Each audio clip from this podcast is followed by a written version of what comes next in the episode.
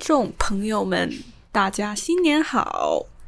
已经二零二二年了，本来打算是这一这一期黑榜的节目是放在二零二一年的最年末播出，但是由于前段时间时间的关系，所以一直拖拖拖已经拖到了第二年，所以我们只能在二零二二年来总结二零二一年的影视片单黑榜。那今年就是第一次的黑榜，跟红榜的第一期一样，要讲一下黑榜的规则。虽然黑榜的规则其实跟红榜差不多，只不过是两个不同的方向。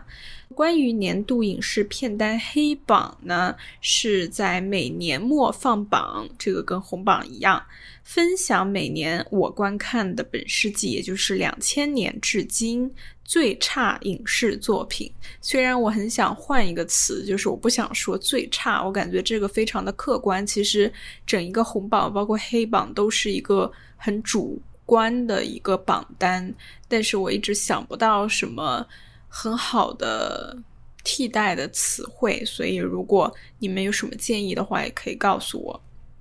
那么目前就是还是最差影视作品榜单，会尽量避免 A 过高讨论度和知名度， B 过多差评的作品，所以这些不太会是，或者说尽量不会是那种嗯，很多人都在讨论热议的一些作品，但是其实也挺难避免的，因为我看电视剧的角度不会像我看电影作品那么刁钻，就是我不会故意去找那种非常非常小众的来看，所以可能有些时候避免不了。然后第二个就是我还是像红榜一样，就是避免这种一边倒的这种情况。榜单会尽量选取多地区、多语言、多题材的多元化作品，这个跟红榜是一样的，避免观影的片面和局限。选取在榜内的作品并不是所有，而是由于时间关系最想分享的经过严格筛选的片单。榜单仅反映主播的审美和观影偏好，如有不同意见欢迎交流讨论。所以其实总体来说跟红榜是差不多的一个形式。在这一期黑榜是五部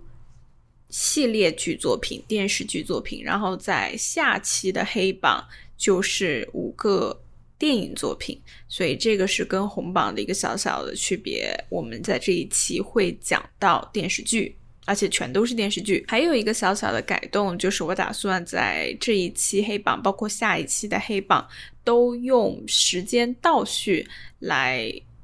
排列我的顺序，就是先从呃年年份比较近期的来讲。 Alright， 那么我们直接进入今天的正式节目吧。第一部要讲的电视剧就是其实是刚刚应该是上上个礼拜还是上个礼拜在 Netflix 上面登陆的The Silent Sea 寂静之海，是韩国的一个八集的系列剧。嗯，这个 The Silent Sea 其实我也是期待了蛮久的，从它第一次要要登陆，就是有一些宣传，从它一开始开始宣传的时候我就非常非常期待这个剧，因为里面包括它有孔刘有裴斗娜，就是两位我都看过他们一些前作的演员，也就是对于我这个其实对韩国演员不甚了解的观众来说，能看到两位熟脸已经算是就是我肯定是会去看的这样的一个电视剧。而且它也不是那种什么很狗血的那种爱情啊，就它还是一个它的题材方面，虽然它有 sci-fi sci-fi 是我不是特别喜欢的一个题材一个 genre， 但是它毕竟它还有一些这种悬疑，或者有一些些小小小许的惊悚在里面，所以整一个这个 genre 的一个大概的氛围感是算是我还算比较喜欢的，所以我就在那一直蹲守着等它、呃、播出。然后它播出之后我就很快的就看完了，可能花了两天吧。我没有在一天看完，就是我觉得实在是有点看不下去。但是又就是我每次只要我一开始看的电视剧，只要我撑过了一集，我就会必须要把它看完，而且每一季我都会去看完。所以我是那种就是有这这方面强迫症的一个观众。嗯，所以这个电视剧它也就八集，所以你说勉强撑着看完是完全没有问题的，所以我可能就在一两天之内把它给结束了。我其实对它的想法非常复杂，它不算是特别差的一个作品，但是可能是因为我对它的期待比较高，然后以及它有很多东西它触碰到了我底线，所以我把它列到了黑榜来，所以它算是非常非常临时的一个黑榜的一个一个选手。首先我看完之后第一个想法就是一下子跳到我脑海里面的想法就是我觉得它没有任何的韩国的本土特色。我喜欢韩国作品的一个很大的原因就是因为它非常忠于自己，忠于自己的国家，忠于自己的文化，它的一些独有的特色，它想把这些特色带给那些外国人，那些不熟悉韩国文化，不熟悉这种嗯，韩国的流行娱乐方面的东西，或者它的政治，它的一些传统，就是不熟悉任何这些东西的观众，我觉得韩国在推广它，就是通过影视作品推广它的文化方面做的是相当不错的。所以其实我对韩国作品一直都有这方面的一些偏爱。那么在这个作品里面，我却完全没有看到属于韩国非常非常有它风格特色的一个点。我觉得它是一个非常西方化，甚至更精确来说就是一个非常美化好莱坞化的一个一个乱七八糟大乱炖的这种感觉。因为一上来其实很多观众也提到说它一上来就是一种 Alien 的感觉，就是异形的感觉。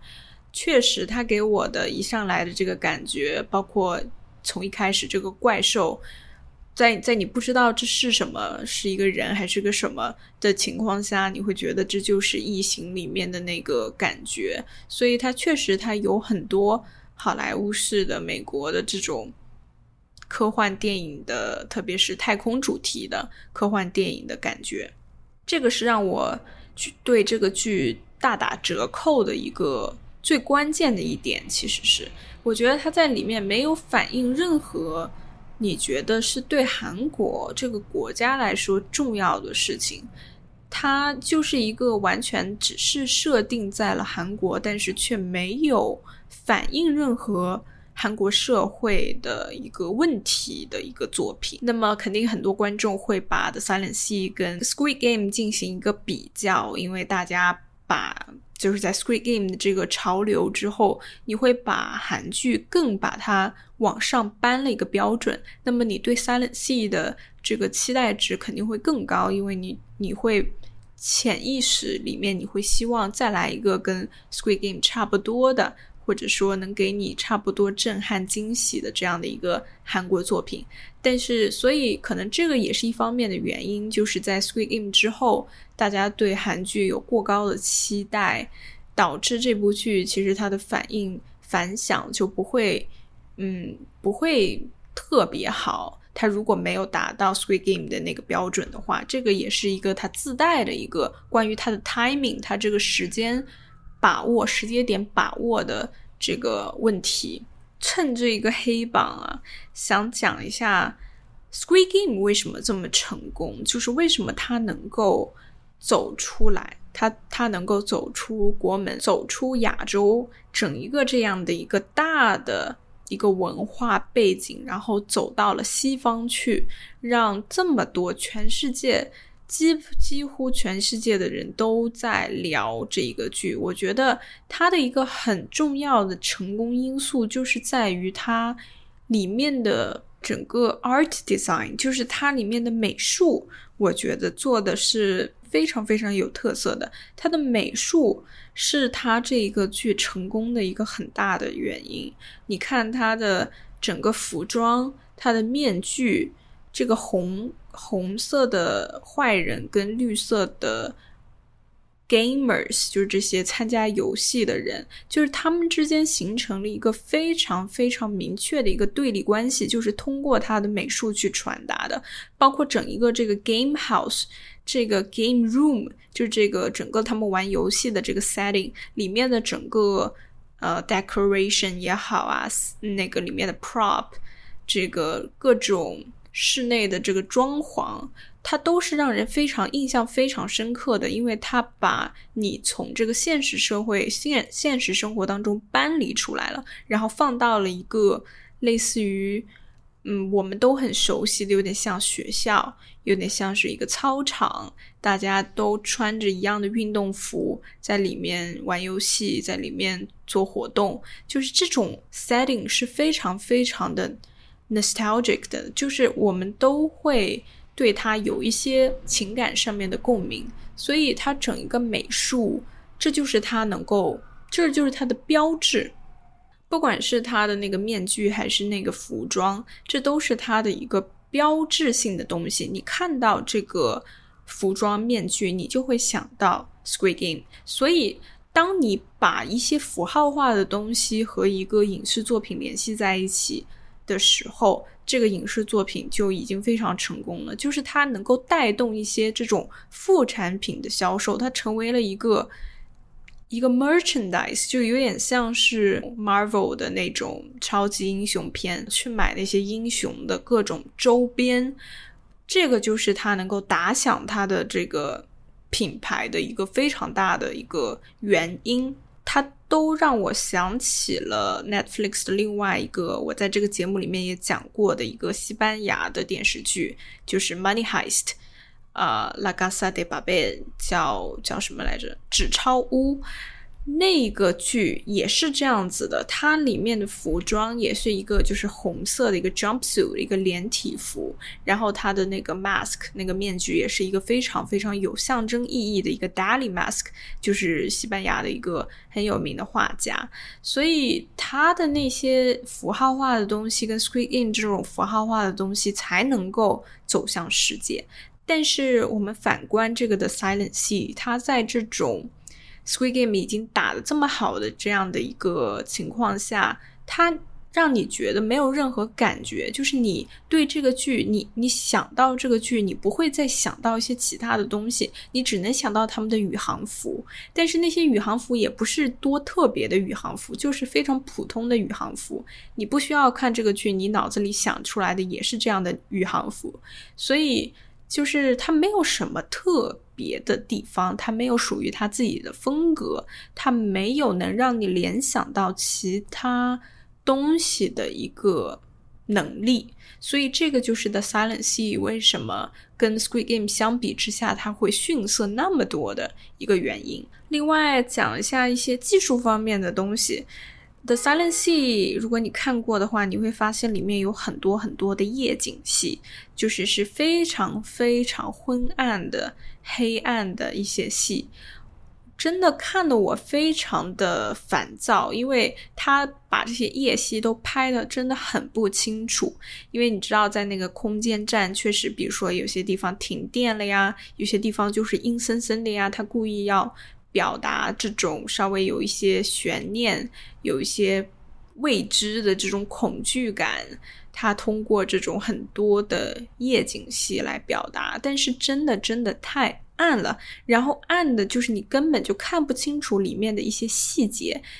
我觉得一个这种室内戏，就是它其实能算作一个密闭空间戏，就是它基本上大多数的 setting 都是在同一个地方，而且这个地方是一个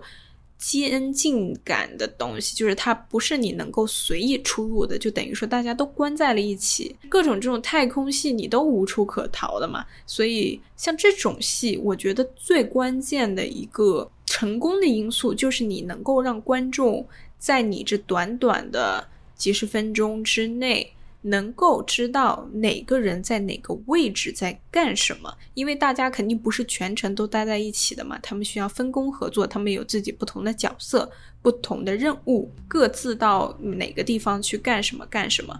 但是在整一个这个剧你会发现，你看完之后你不知道这个这个太空站里面它到底有什么，你不知道这个渤海基地里面它到底有哪些房间，每个房间它在哪个的哪个位置，你不知道这个人在那个房间里面他能做什么，就是整一个空间感它非常差。那么整一个空间感的不足，它其实它的主要原因也就是在它的夜景戏其实拍得很差，它没有让你知道这个房间里面它到底有什么东西，所以就是等于说它把观众跟这个演员跟角色之间的距离就是通过这样的方式完全的隔开了，你没有任何的即时感，就是你没有办法跟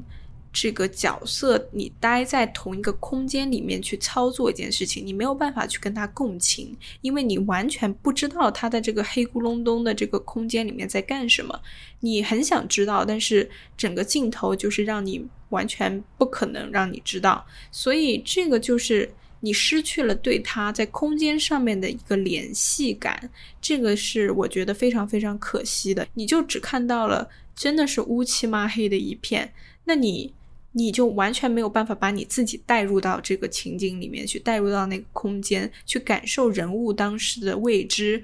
的恐惧还有他的这个紧张感。但是我就想他为什么要搞那么多夜景戏，其实非常大的一个我想到的一个理由就是他可能是想掩盖他制作上面的粗糙，因为你看这个剧其实你知道它并不是一个成本多高的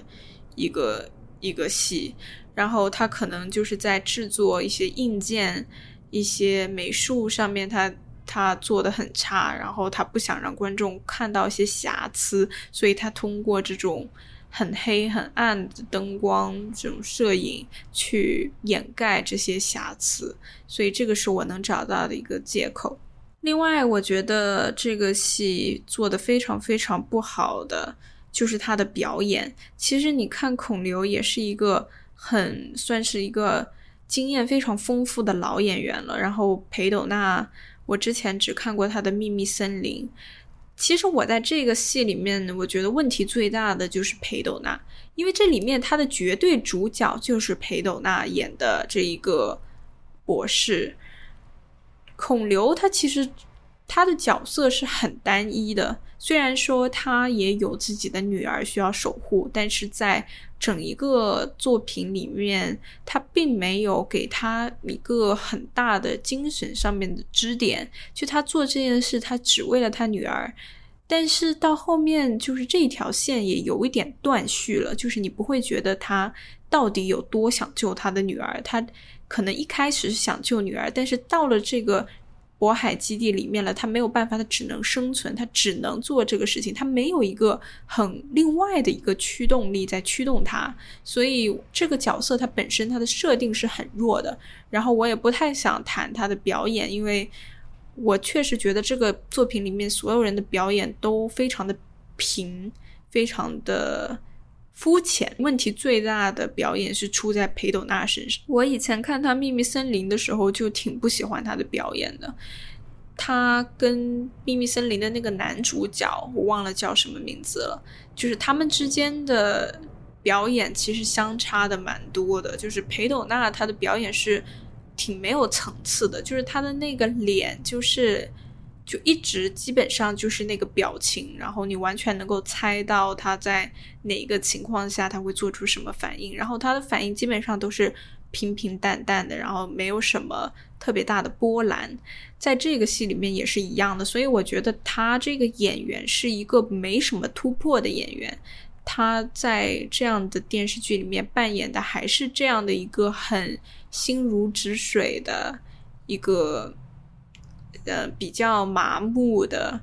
一个一个人，然后他有他自己的创伤，他有一些家庭的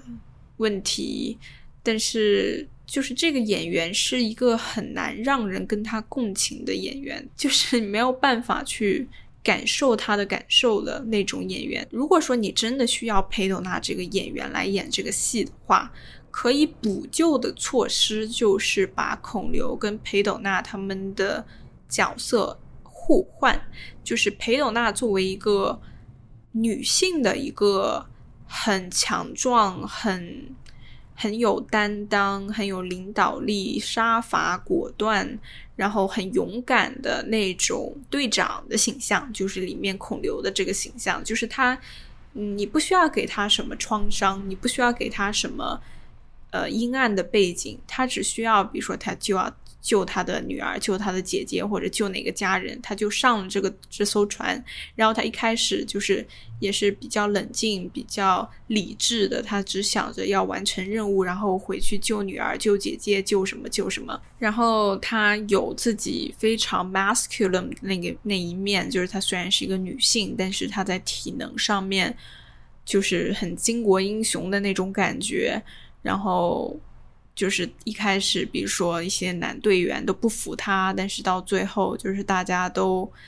都非常尊敬他怎么怎么样，就有点像 Alien 里, 里面那个 Ripley 那个形象，那个是会让我觉得可能是在设定方面有一些惊喜，并且也能够体现一些他表演的另一个层次另一面的那一个方法。然后孔刘呢可以作为裴斗娜这个角色，就是他是一个很天才的一个博士啊，然后他不太与人亲近，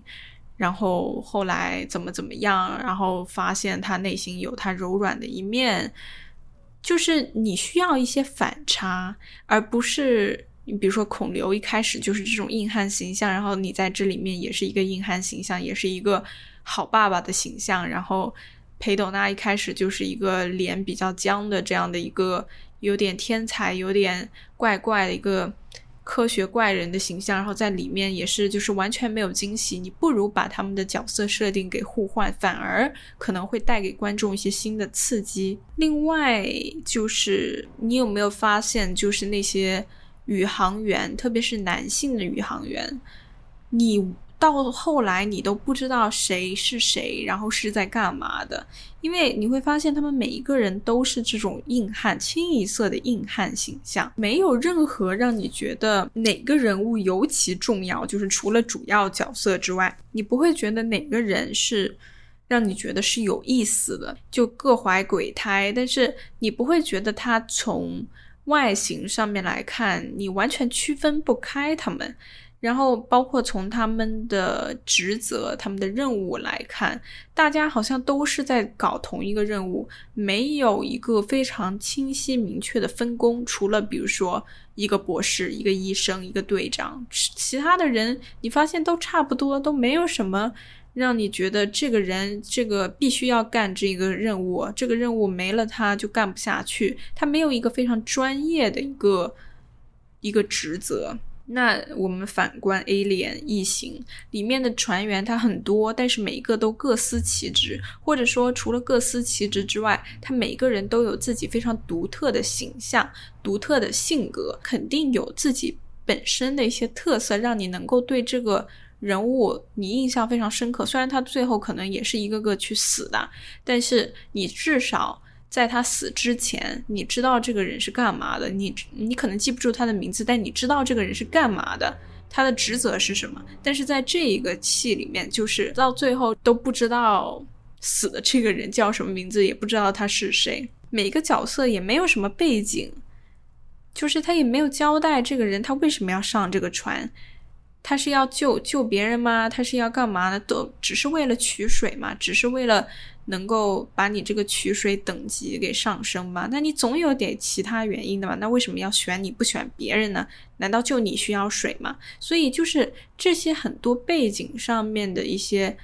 缺陷都导致人物非常非常的扁平，你完全不认识这些人物。当然八集里面确实可能每个人物这个分开细致的讲肯定时间是不够的，但是我觉得如果说时间是不够，那你能不能换一种方式，不要一上来就搞那么多队员，然后前几集就全死光了，那他们的出现到底有什么意义？你不能只是为了安排人物而去安排人物，他的每一个人物他都是应该有自己的目的，有自己的作用功能才在这一个作品里面出现的。讲到取水制度，其实我觉得取水制度是整一个这个剧情的设定里面我最我觉得最有意思的一个设定，因为这里面它包含着比如说阶级，比如说腐败，这些都是可以非常非常进行深度探讨的。我觉得韩国人对于这方面的探讨，我觉得他是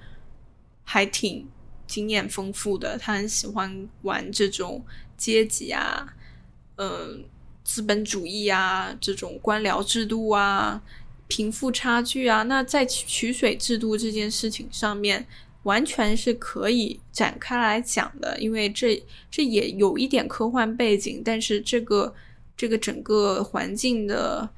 情况也是可以出现，它它不是一个非常不可能的事情，它可能性还蛮大的，就是水资源的严重枯竭，所以这方面其实完全可以深度的进行探讨，但是你完全搬离了整个地球整个生活社会生活的这样的一个嗯现实的一个场景，你一定要搬到月球上面去那也没有办法，但是我觉得你实施的非常的差。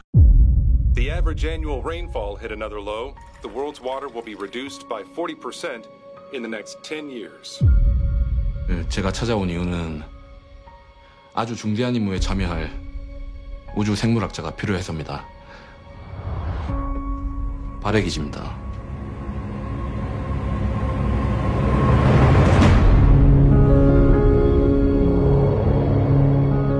달에 착륙한 후 여러분들의 임무는 기지 안에 남아있는 중요 샘플을 회수하여 지구로 귀환하는 것입니다.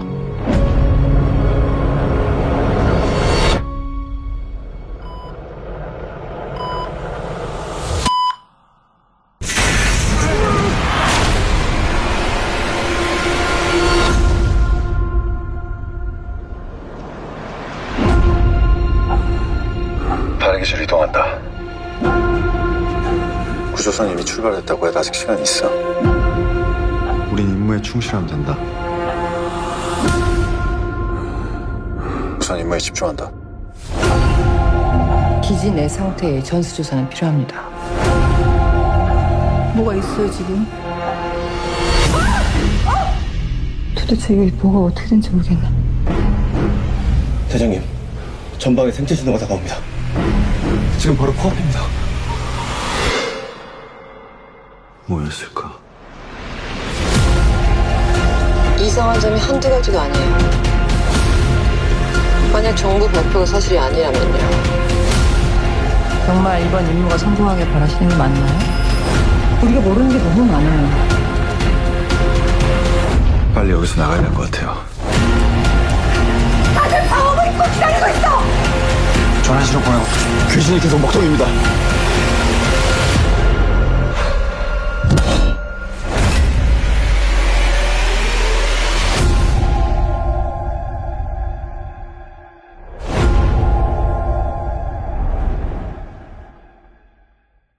第二个黑榜的作品是也是今年的在 Hulu 上面的一个八集的电视剧 Nine Perfect Strangers， 中文是九个完美陌生人， Leading Actress 是 Nicole Kidman。 这个作品是我觉得我今年看过最差的电视剧作品了，真的差到了一定程度了，我真的完全不懂这个电视剧在讲什么，它的主题，它的意义，它想传达的信息，我觉得完全是不明确的，然后也我觉得就是也不是观众的理解能力不行，而是它就是没有传达出来，或者说它压根是没有任何信息的，没有任何主题的，这让我觉得就是很差。就是我觉得任何的影视作品它必须是要有它的核心信息的，你一个信你的信息可以是非常老套的，比如说 Love conquers all， 就是爱是可以战胜所有的，或者说 Justice over evil， Kindness over evil， Friendship is everything， 它可以是非常非常 cliché 的，就比如说我刚才列举的那些在所有的电影里面可能都会出现这种类似的主题，但是在这一个作品里面我就完全看不出任何的信息，所以这让我觉得它完全算不上是一个合格的作品。另外它的整一个电视剧给我的感受就是非常非常的不舒服，整个观感是不适的，然后我觉得最让我不适的就是里面人物演员的表演，特别是 Kidman， 他在这里面的表演真的就是很差，非常差。他的那个表情基本上就是三个表情，一个是震惊表情，一个是担心表情，一个是满意的表情，就这么三个表情他撑过了整一个八集。他的表情真的非常的单一，然后主要是单一就算了，那个表情非常的难看，不是说丑陋的那种难看，是那个表情本身是让人很恶心的那个表情。是不是说的太重了？但是其实 Kidman 是我挺喜欢的一个女演员，但是在里面的表演真的是让我非常的不舒服，是生理上面的那种不舒服。另外他在里面还需要操着一口俄罗斯的口音，所以就是他用一个俄罗斯口音在讲英文。我知道这个可能是他对自己在表演上面的一个要求，就是他可能想要突破一下，可能想挑战一下这个稍微有些难度的表演，一些台词功底在这里面他想秀一下，但是对我来说他的俄罗斯口音加重了我的不适感。他想增加表演难度，但是也增加了我的观看观影的这个难度，所以我对这个表演真的没有什么好评价的，我觉得。另外就是它的场景非常的单调，就是在整一个 retreat 里面，就是它它的整个 setting 就是那个一个 meditation， 就有点像是美国那种庄园里面的一个 retreat， 然后很高级的那种，里面有温泉啊什么乱七八糟的很多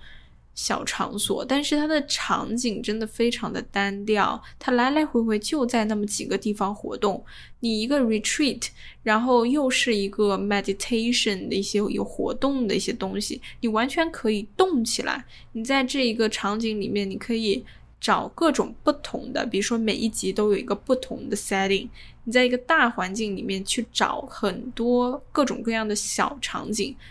才能丰富起来。但是在这个作品里面，就是我只看到了那么几个单一的场景，来来回回就这么几个，然后你再看着他们来来回回单调的让你不舒服的表演，所以真的非常痛苦整一个观看的过程。它的剧情也是，就是你也不知道在讲什么。它每一集它确实它的剧情是有发展的，就是整个这个参加这个 retreat 的人在这里面他的整个感情线索是有发展的，他有在变好或者变差。除了人物单一的有发展，他们没有一起去发展什么东西，就是你感觉每一个人都是单拎出来的，他们没有一个总体感。一个电视剧你说这么多人物，但是他没有总体感，就它是一个非常分散的一个作品。它在某些部分它是想加入一些 suspense 或者一些 thriller， 但是我觉得它的加入都让整一个作品的感觉，它的风格更加奇怪了。就是你不加可能那你就平平的 drama 就好了，但是你一加，但是你加的东西又没有足够能够大到说这个东西真的很重要，所以就让整一个它的平衡感很差。这个这个戏你不知道你的重点该放在哪儿，该放在哪个人身上，因为它是一个等于说是一个群戏，有群像的一个戏，但是它没有重点。当你没有重点的时候，就是你很难去跟这个戏去产生感情。 You here for the ten day retreat, us two point oh? I certainly am. Apparently I'm in need of some fixing. Welcome to Tranquillum House. The people who come here, they come to heal. I don't going to suffer. You're already suffering. Breakfast, seven. Lunch, noon. Dinner, seven thirty. And how many guests are there? Nine total. Wellness retreats? Such utter crap. And yet here you are. All right, let's go meditate. I want you all now to close your eyes. You want to get well? You want to heal? Surrender yourself to me. I am gonna fix you. So, what's your story? I have one. Everybody has a story. That's why she picked us. What do you mean she picked us? We complement each other's demons. I'm not sure I'm really supposed to be here. My vote is give this thing a shot. Open up a new door. Some doors are meant to stay closed. Yeah, it could be a real shit show. What the hell do I know, right? This is particularly volatile group. Let's start the protocol. I don't think they're ready. It's perfectly safe. I've been feeling unlike myself. The wheels starting to fall off. She picked nine people who needed to be in a place where they would try anything she wanted. Have you all gone mad?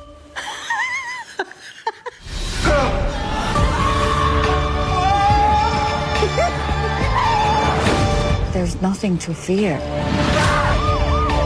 Because this...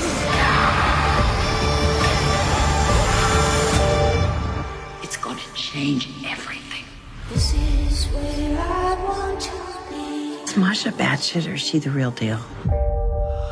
This is all I need.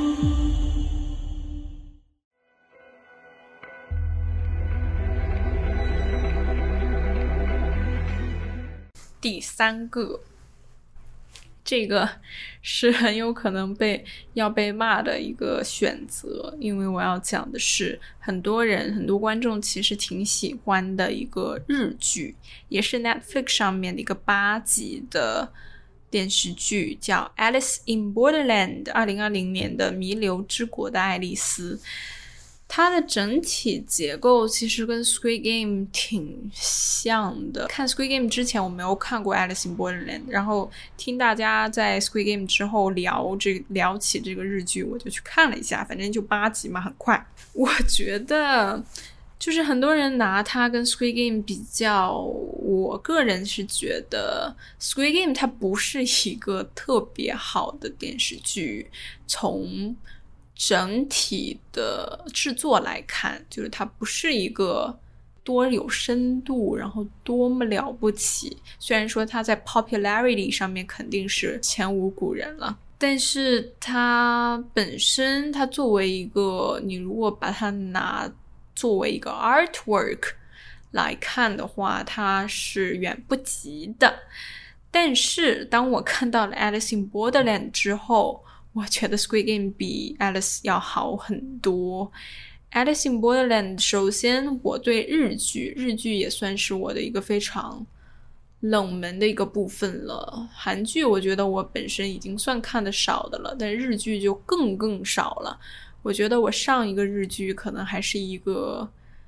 类似于好像是咒怨还是什么的一个小短剧，反正是一个恐怖的。然后还有一个我记得我看的是黑色皮革手册，就是吴谨孝演的那个，吴谨孝太漂亮了，然后我很喜欢黑色皮革手册那本书，也很喜欢他的那个电视剧，所以这个是我能想到的，就是我对日剧的一个非常非常浅的一个了解。所以然后再就是 Alice in Borderland 了。嗯，他可能对于一些日剧观众，就是非常非常喜欢看日剧的观众来说，可能是一个挺好的作品吧，就是你们可能会很喜欢看。但是对于我来说，一个不怎么看日剧的观众，我会觉得很一般。首先就是他的表演是非常让我尴尬的，机械化的，就是很像是在看一个一个动漫，就是他的他的表演非常的动漫化，就是他的表情啊，包括他的动作啊，都是有一点机械，有一点僵硬，有点像是那种动漫里面一帧一帧的那种感觉，可能是他故意要表演成那样，或者说日剧里面特别是青少年的这种形象的表演可能基本上都是这个形态啦，就是这个我不太清楚啊。总之在 Alice in Borderland 里面的表演是让我很不舒服的，是很尴尬的。嗯，然后我觉得他的少年感，因为里面是几个青少年的人物设定，我觉得他的少年感都非常的做作，这个可能也是日剧的一个特点嘛，就是他的少年感是他的一个主题，一个主要的东西，然后必须要强调出来嘛，所以我就觉得这个少年感是非常不自然的，是不是他本身的人物或者他的形象，他的人物设定带出来的，而是他通过他的表演故意的做作的表现出来的。另外就是我觉得他的美术跟摄影都非常的平庸，他的摄影啊美术啊都不足够去对称他的这个稍微浮夸的动漫式的表演。如果说你是故意要表演成那么浮夸，那么尴尬，那么故意做作的话，你至少在摄影上面，或者说在美术，在 production design 上面，你应该下点功夫去让你的表演没有那么的突兀，就是用你的这些外在的一些设计啊，这些美术啊，去把你的表演给淡化掉，两个给这个消除掉，这样的话还稍微可能会自然一点。但是现在问题就是你的摄影美术都非常的正常，就是非常的平淡，但是你的表演又特别的突出，所以就会导致有这种落差感。另外我觉得它是一个概念大于剧情的东西，我觉得它的剧情没有足够跟上它的概念，所以你有时候就会觉得这个剧情不够不够精彩，但是你又觉得这个概念还 OK， 所以我觉得它的剧情可以下一点功夫。那你看 Squid Game 它的概念跟剧情是都有的，它的剧情不会让你觉得很无聊，不会让你觉得你只是在呃看一个概念，你看的是一个剧情能够把你抓住的一个还算比较精彩比较刺激过瘾的这样的一个剧。但是 Alice in Borderland 它的剧情就是稍微会乏味空洞一些。另外我觉得它是一个节奏感很差的电视剧，它在很后面，好像是后半部分了，它才出现了这个主要的 antagonist， 就是它出现了主要的反派，就是这个到了 beach 到了这个海滩之后这个组织。在之前它是没有出现，就是你完全不知道有这么一个组织，有点像黑帮的这样的一个组织的存在的，不知道是谁弄了这样的一个游戏。那么这种对反派的没有面孔没有身份的这样的一种未知，它不会让你的反派显得更强大的，它反而会让你失去对反派的兴趣，你会觉得这个反派其实就是没有脸的，它就是没有一个人来代表这个反派的。你不要管这个反派到底是一个 superpower 还是一个组织还是一个个人还是一个怪兽，你不需要管它是什么creature， 但是你必须要有个 entity， 有一个实体的一个东西来代表它。但是在这个剧里面它没有，它就是一群人一开始就开始玩起来了，然后有一些这种小反派，但这种小反派也是被安插在这个游戏里面的，而且而且那些小反派也都死了，所以就是你没有一个面孔来代表这个反派。但是你看 Squid Game， 它里面就是一上来你就知道它的反派是谁，就是这些戴面具的这些红衣人，你知道这些红衣人后面一定是有更大的 boss 的，但是不重要，你只需要一个实体来代表后面的这个 boss， 就是这一群拿着枪的，这一群戴着面具的红衣人，你只需要知道这个就够了。所以你会觉得 Squid Game 它是一个正反派拉锯，就是他们之间的这个敌对关系是更强的，它是更紧张的，因为你知道这个反派他就在那里，他就拿着枪站在那里，而且他有好多好多人，你会觉得更加紧张。但是在 Alice in Borderland 里面的反派是没有脸的，至少在前半段是没有脸的，所以你不知道他他到底是个什么东西，这就会导致你对这个反派你没有概念，你没有一个具体的具象的一个理解，没有一个想象，所以你会觉得他的反派其实是不够强大的。那么一个不够强大的反派会让整个剧都失去他的它的精彩成分。 Squid Game 是有标志是有符号的，但是 Alice in Borderland 它作为跟 Squid Game 相同相类似题材的东西，它没有任何的符号，你没有办法去跟它跟一个符号联系在一起，它没有一个 logo 去代表它。总体来说 Alice in Borderland 是一个，我觉得是一个没什么可看的，是我觉得挺不喜欢的一个电视剧，但是我能理解为什么挺多人喜欢，特别是日剧迷可能会非常非常喜欢这一个剧。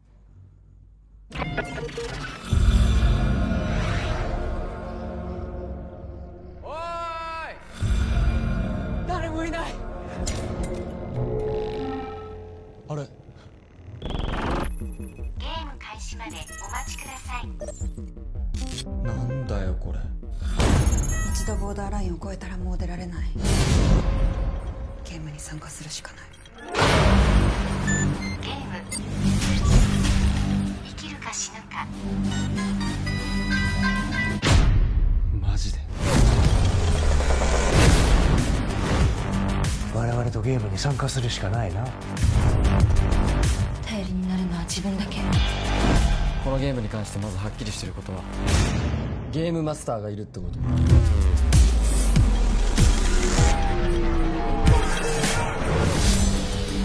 お楽しみはこれからだろう。俺がこのゲームの主催者なら、このゲームじゅうびょう。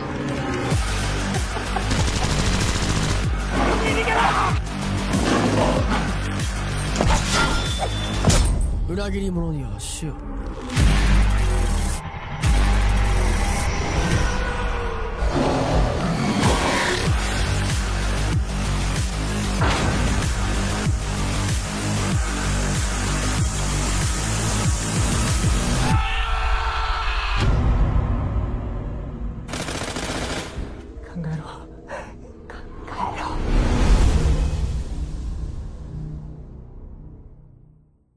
下一个来到了以色列，一个 Netflix 的以色列电视剧叫 Fauda，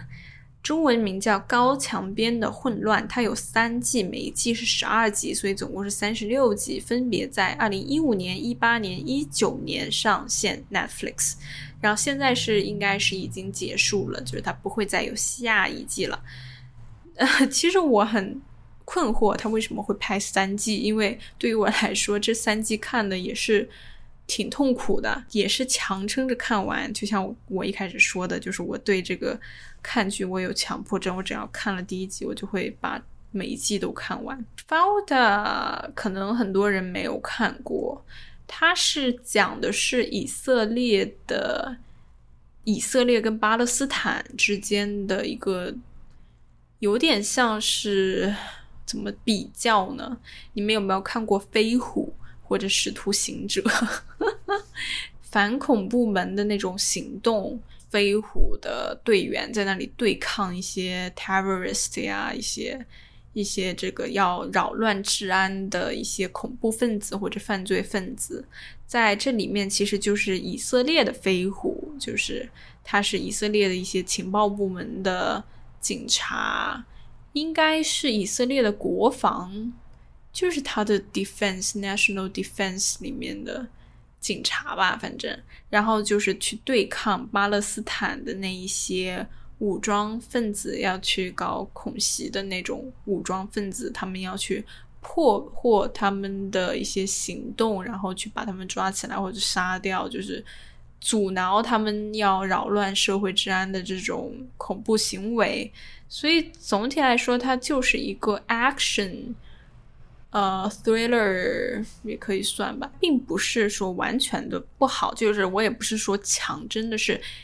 呃咬牙切齿的撑了三季，并不是这样的，也不是那么痛苦。它有它好的一面，比如说它的节奏挺快的，它的节奏快但是不会让你觉得跟不上的那种节奏快，然后它的对抗力很强，就是它的以色列的这些警察和巴勒斯坦的武装分子，他们两方都很强，他们的能力呀、啊，包括他们的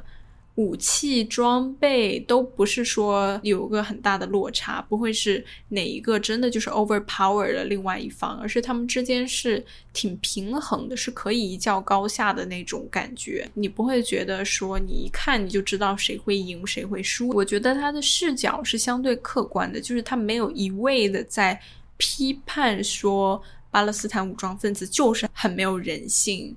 很残暴，就是他反而他有些时候他甚至会讽刺以色列这边的一些行为，或者说嗯、呃，有些时候会巴勒斯坦那边也有一些挺有义气的人啊，他都会就是相相对客观的去展现，没有说一味的就是一边倒的去歌颂以色列这边的正义，然后去批判巴勒斯坦那边的邪恶，而是还挺客观的，就有点像在 Some Sense 之前我也讲过的那一个叫什么来着的，也是讲以色列那个战争的那一个电视剧哦， Valley of Tears， 就是那个电视剧也是相对来说是比较客观的，它的摄影很朴实，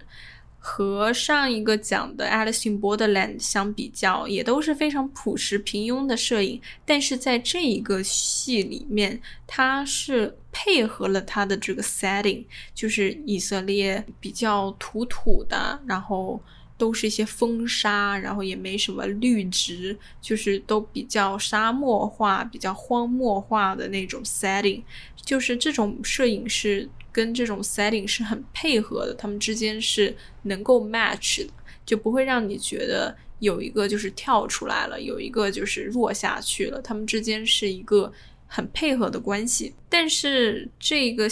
这个作品为什么上了黑榜呢？就是因为我觉得它有一些逻辑是不通顺的，它里面是有很多套路的，然后所有的套路都会让你觉得很儿戏。然后我就想起我之前小时候看飞虎，其实我之前看飞虎的时候我还挺喜欢的，就我一直挺喜欢看 T V B 的这种动作片，这种警匪片，拿它跟飞虎做比较，我就觉得这个戏里面它很多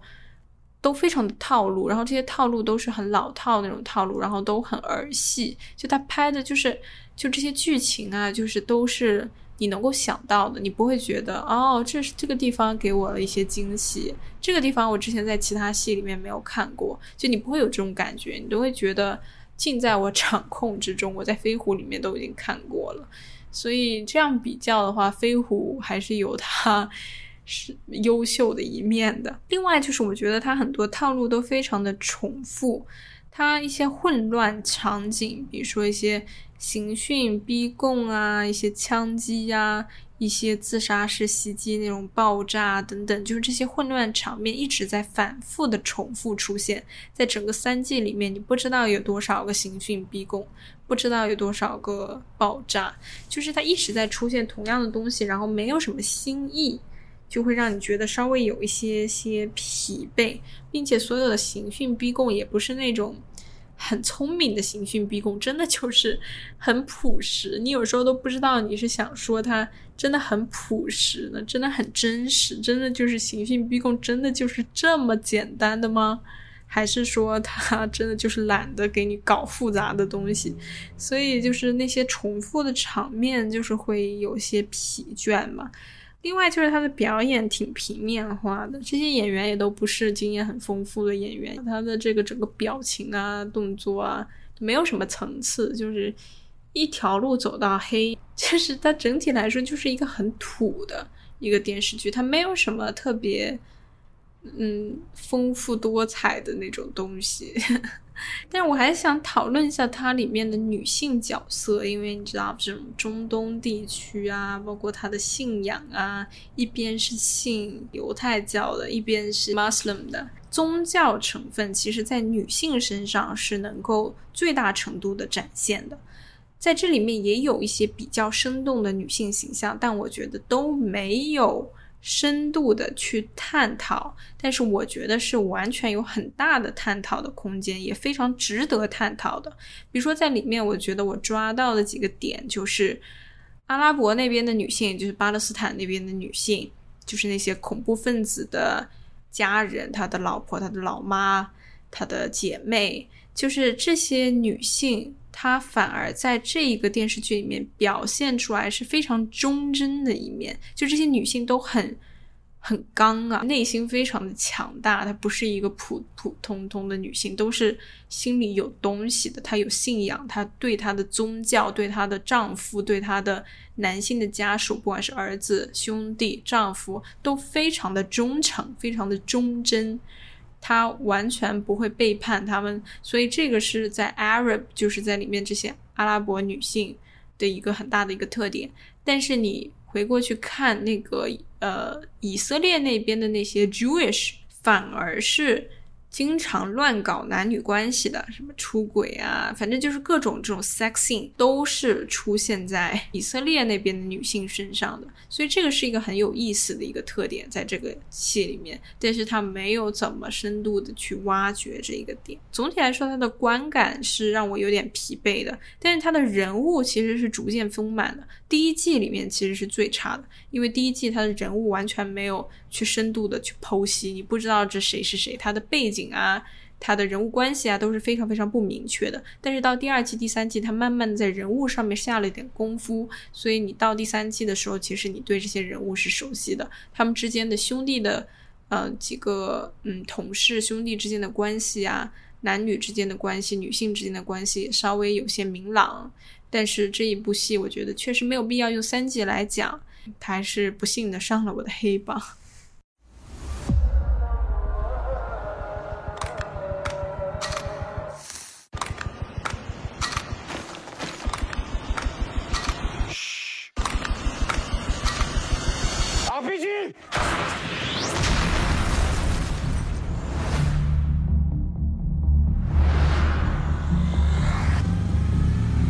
مين هذا المقدسي؟ له علاقة مع حماس، فتش عليك.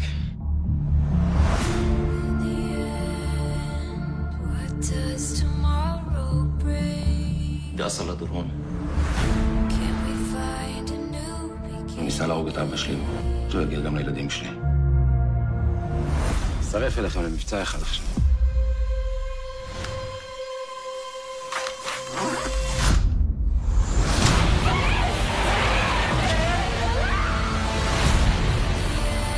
بتهمني ويثبتك وتطلعك من البلاد راح تولع حربك.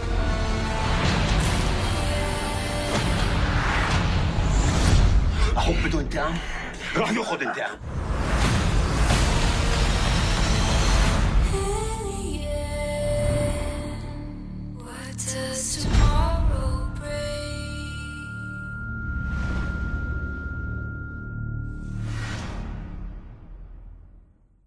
最后一个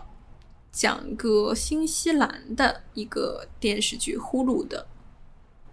两季的一个电视剧叫 Top of the Lake， 呃，中文名叫迷湖之巅，两季分分别是出现在二零一三跟一七年，所以相隔了四年。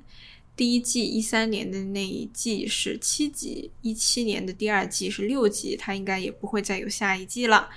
两季我都觉得已经非常多了，其实一季我都已经看不下去了。这个给我的观感其实跟 Nine Perfect Strangers 有点像，他们两个都是 Hulu 的，所以大概 Hulu 系的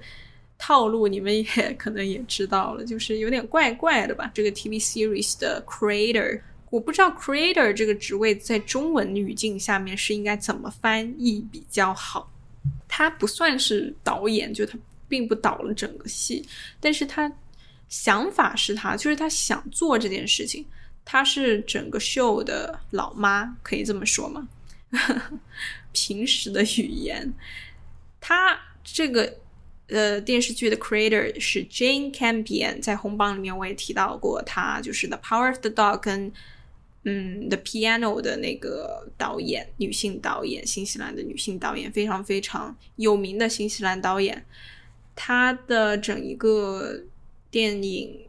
创作的一个脉络，就是他的风格也是非常明确的。其实他的风格在这一个剧里面也是有体现的，虽然他不是 director， 但他作为 creator 他肯定有他的想法在里面，主要是他的想法啦。他的一个很大的一个特点，在红榜里面其实我提到了一点，但是我没有深度来讲。其实他就是一个非常喜欢自己国家的，就是他拍的东西都是跟新西兰有关的，而且跟新西兰是紧密相关的那种电视剧。它有一些新西兰的一些特有的文化，是一个非常有本土特色的一个导演。另外他很喜欢拍女性，在 Top of the Lake 这个电视剧里面也是跟新西兰和跟女性相关，所以是一个非常非常有 Jane Campion 特色的电视剧。但是它的让我的观看体验是非常非常痛苦的，因为它这个剧是非常沉闷的，非常晦涩的，非常乏味的一个东西。它的设定是非常奇怪的，就很像 Nine Perfect Strangers， 就这个设定是它的奇怪是那种不好的奇怪，它不是那种有特色的奇怪，是让你会觉得不舒服的那种奇怪。以及它的剧情是非常松散的，它没有一个主要核心的一个脉络，一个主线来勾起你的兴趣，来让你和这个整个剧情和人物关系进行一个 attachment， 它里面没有。另外讲一下 Elizabeth Moss， 就是这一部戏的女主角，两部两个两季都是她是女主角，然后她也是 The Handmaid's Tale 的女主角，在去年的红榜里面 The Handmaid's Tale 就是上了我的红榜。嗯，但是在这一个 Elizabeth Moss 主演的电视剧，我就觉得她的表演是很差的。因为整一个这个电视剧 Top of the Lake， 它的是非常生活流的，就它讲的是一个现实生活里面的一个刑事案件，它在一个比较生活化的一个表演框架里面，它的表演就显得格格不入。 The Handmaid's Tale 它什么问题呢？就是 The Handmaid's Tale 它是一个轻科幻的一个题材，它是一个 dystopian， 它是一个呃就是还是一个未来的一个东西，虽然说它的设定都是在现代，但是它本身它的它的剧情它是有未来感，轻科幻的一个东西，所以它的那种表演模式我觉得更适合那种稍微有一点科幻的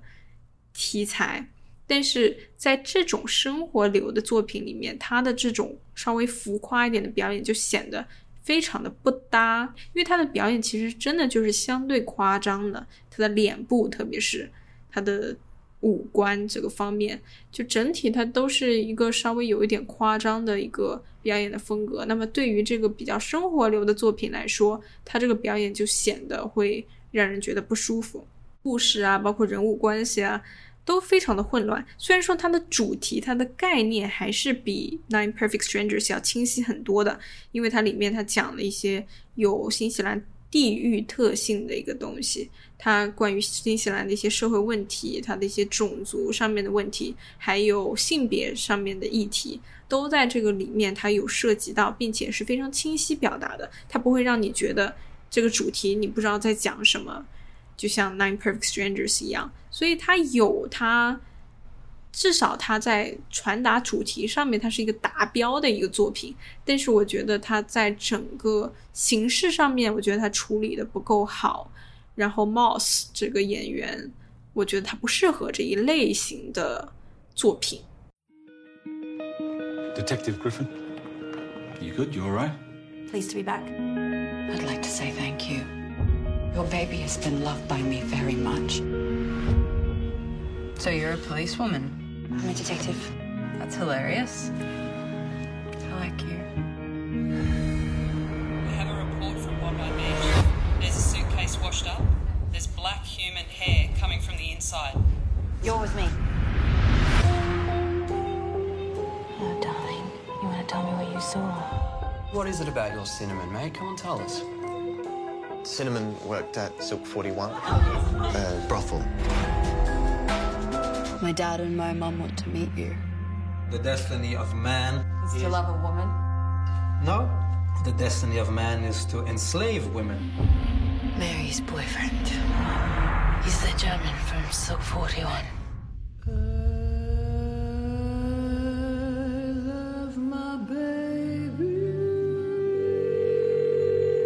Can you help me? He's dangerous.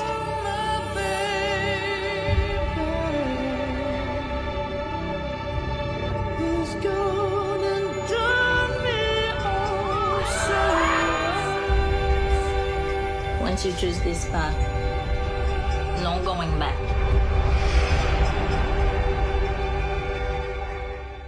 这个就是黑榜的上一期了，讲的我真是口干舌燥，喉咙都痛了，讲了一个多小时。 OK， 那大家有什么对黑榜的建议，包括对这五个作品你有自己的看法，都可以留言告诉我。我们下期黑榜再见，拜拜。